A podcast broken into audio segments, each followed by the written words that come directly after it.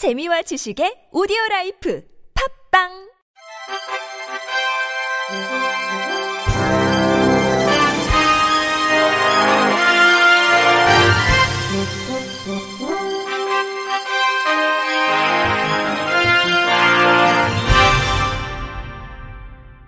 청취자 여러분 안녕하십니까? 5월 넷째 주 주간 KBRC 뉴스입니다. 더불어민주당 최혜영 국회의원이 제안한 장애 관련 공공기관 협의체가 지난 24일 발족해 최혜영 의원실에서 첫 회의를 가졌습니다. 협의체는 최혜영 국회의원을 비롯해 한국장애인 고용공단 조향현 이사장, 한국장애인개발원 최경숙 원장, 장애인 기업종합지원센터 이상호 센터장, 대한장애인체육회 정진환 회장으로 구성됐습니다. 첫 회의는 장애인 복지, 고용, 문화체육 등의 지원 확대를 위해 각 공공기관과 국회가 협력해야 할 필요성을 공유하고 이를 위한 의제를 논의했습니다. 우선 장애계 현황 및 협업 과제를 파악하기 위한 연속 발제와 기관 방문 일정이 논의됐고 처음으로 장애 관련 공공기관 협의체가 발족된 만큼 이후 정례 회의를 통해 다양한 의제 발굴 및 구체적 이행 방안을 마련하기로 의견을 모았습니다.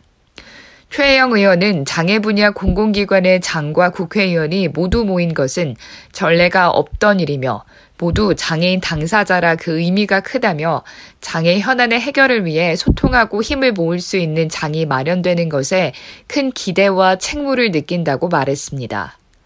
이어 장애 정책은 단순히 보건복지부만의 일이 아니라 복지, 보건의료, 일자리, 교육, 문화, 체육, 주거 등 전 부처에 걸쳐 있는 만큼 관련 공공기관이 소통하는 자리가 매우 중요하고 이 협의체는 그 중심에서 컨트롤 타워 역할을 하게 될 것이라고 강조하며 협의체에서 도출된 과제를 해결하기 위해 관련 부처와의 협의도 수시로 진행하겠다고 덧붙였습니다.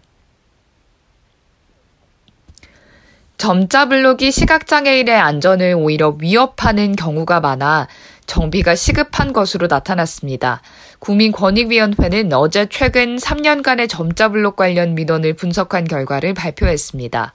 지난 2018년부터 2020년까지 3년간 민원 분석 시스템으로 수집된 점자 블록 관련 민원은 2,847건으로 이전 3년간 접수된 1,672건의 약 1.7배에 달합니다.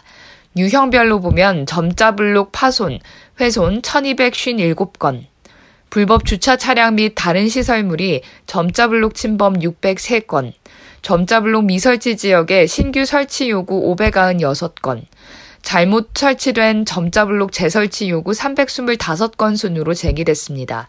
국민권익위원회 양종삼 권익개선 정책국장은 민원 빅데이터 분석 결과를 통해 알 수 있듯이 시각장애인의 안전한 보행을 위해서는 점자 블록 정비가 시급한 상황이라며 관계기관에서 개선 조치가 안 되는 사항이나 제도적으로 보완해야 할 부분에 대해서는 국민권익위에서 직접 제도 개선을 추진하겠다고 말했습니다. 장애인 의무 고용을 달성하지 못한 행정 및 공공기관의 명단 공표 제도가 의무 고용률을 미달한 전 공공기관으로 확대됩니다. 또 장애인 의무 고용제도 취지에 맞춰 장애인을 실제 고용하도록 연도별 충원 계획이 수립 추진되고 장애 교원 확충을 위해 교육대학과 사범대학에서는 실입생 선발 때 장애 학생을 늘려 뽑을 전망입니다. 국민권익위원회는 정부와 공공기관에서 장애인 고용을 늘리도록 장애인 고용 촉진제도 실효성 제고 방안을 마련해 고용노동부와 교육부 등의 제도 개선을 권고했다고 밝혔습니다. 권익위 실태조사 결과 정부 부문의 경우 비공무원 영역에서는 5.06%로 장애인 고용률이 매우 높았지만 공무원 영역에서는 2.86%로 목표치에 미달했습니다. 이에 따라 공무원 부문 장애인 의무 고용률 미준수 비율은 2017년 17.2%에서 2019년 27.7%로 계속 늘어났으며 공공기관 미준수 비율은 2019년 44.9%로 거의 절반에 가까운 기관이 의무 고용률을 지키지 않은 것으로 드러났습니다.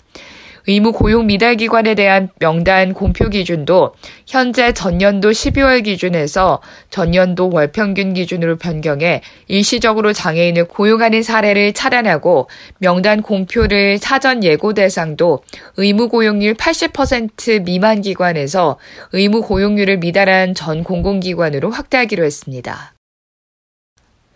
국회 문화체육관광위원회 소속 국민의힘 김예재 의원은 장애인의 콘텐츠 접근권을 보장하는 내용을 담은 콘텐츠 산업진흥법 일부 개정 법률안을 대표 발의했다고 밝혔습니다. 현행 콘텐츠 산업진흥법은 콘텐츠의 원활한 유통을 통해 이용자가 폭넓은 문화를 향유하고 이를 기반으로 국민의 삶의 질 향상 및 복지 증진을 이루는 것을 기본 이념으로 하고 있으며 이를 바탕으로 관련 정책이 추진되고 있습니다. 보건복지부의 장애인 실태조사에 따르면 장애인의 문화 및 여가 활동에 대해 불만족한다라고 답변한 비율은 50.7%였고 문화 활동의 비율 또한 대부분 TV 시청과 컴퓨터, 인터넷에 집중되어 있는 것으로 나타났습니다. 김 의원은 대표 발의한 개정안은 콘텐츠 산업 기본 계획에 장애인이 비장애인과 동등하게 콘텐츠를 접근, 이용할 수 있는 권리인 장애인의 콘텐츠 접근권을 명시하고 장애인의 콘텐츠 접근권을 보장하기 위한 사업도 행정적, 재정적 지원을 받을 수 있도록 규정하는 내용을 담았습니다. 김 의원은 컨텐츠 접근성 향상은 장애인의 삶의 질 향상뿐만 아니라 사회 통합의 촉진과 관련 시장의 확대 등 여러 긍정적인 효과를 불러올 것이라며 개정 법률안이 국회를 통과할 수 있도록 최선을 다하겠다고 입법 의지를 밝혔습니다. 오는 6월 4일부터 정부가 주관하는 모든 기념일에 한국 수어 통역도는 점자 자료를 제공해야 하고 장애 인식 개선 교육 점검 결과도 공표될 계획입니다. 보건복지부는 이 같은 내용이 담긴 장애인 복지법 시행령 일부 개정 법률안 일부 개정령안이 국무회의에서 의결됐다고 밝혔습니다. 먼저 한국 수어 통역 또는 점자 자료 등을 제공해야 하는 정부 행사를 모든 기념일로 확대했으며 장애 인식 개선 교육 시간은 1년 1회, 1시간 이상으로 실시하도록 명시했습니다. 또 장애 인식 개선 교육 점검 결과 공표 및 부진 기관은 관리자 특별교육을 실시하도록 했으며 관련 업무를 한국장애인개발원에 위탁하도록 했습니다. 복지부 신용호 장애인 권익지원과장은 이번 개정을 통해 정부 행사에서 한국 수어 통역과 점자 자료 제공 등을 통한 장애인의 권리 보장이 강화되고 장애인에 대한 인식 개선 교육이 충실히 실행돼 다양성에 대한 존중으로 사회적 편견이 없이 함께 잘 살아가는 사회가 되기를 기대한다고 전했습니다. 산업재해로 사망한 지적장애인 노동자 고 김재순 씨 일주기를 맞아 전국 장애인 차별 철폐연대가 지난 21일 이룸센터 앞에서 추모제를 열고 정부를 상대로 장애인 노동권을 다시금 촉구했습니다. 20대 지적장애인 노동자였던 고 김재순 씨는 지난해 5월 22일 광주에 위치한 A 폐기물 처리 업체에서 홀로 파쇄기 청소 작업 중 파쇄기에 빨려 들어가 숨진 가운데 사고 당시 비상 정지 장치인 리모컨도 없었고 2인 1조 작업도 지켜지지 않았습니다. 현재 A업체 대표는 과실치사와 산업안전보건법 위반으로 재판이 진행 중이며 오늘 28일 1심 선고가 내려질 예정입니다.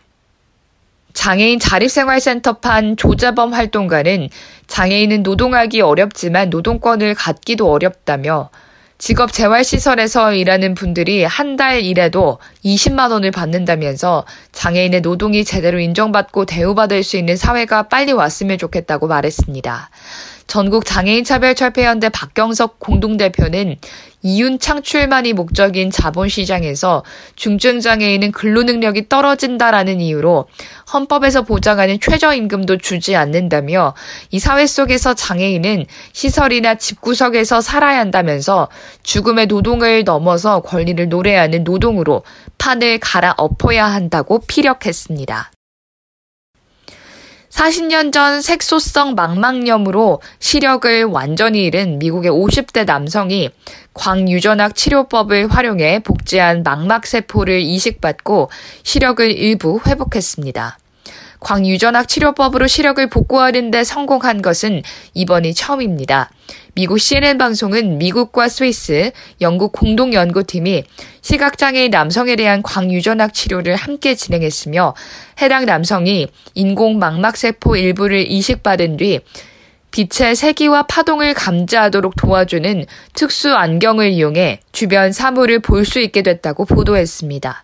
연구진은 유전자 요법을 활용해 망막세포를 복제한 뒤 이를 바이러스 수용체와 함께 안구에 주입했으며 치료를 받은 남성은 사람 얼굴을 식별하거나 글자를 읽을 정도는 아니지만 가까운 곳에 있는 컴퓨터와 컵을 비롯한 주변 물체를 인식하고 위치를 파악할 수 있게 됐다고 CNN은 전했습니다.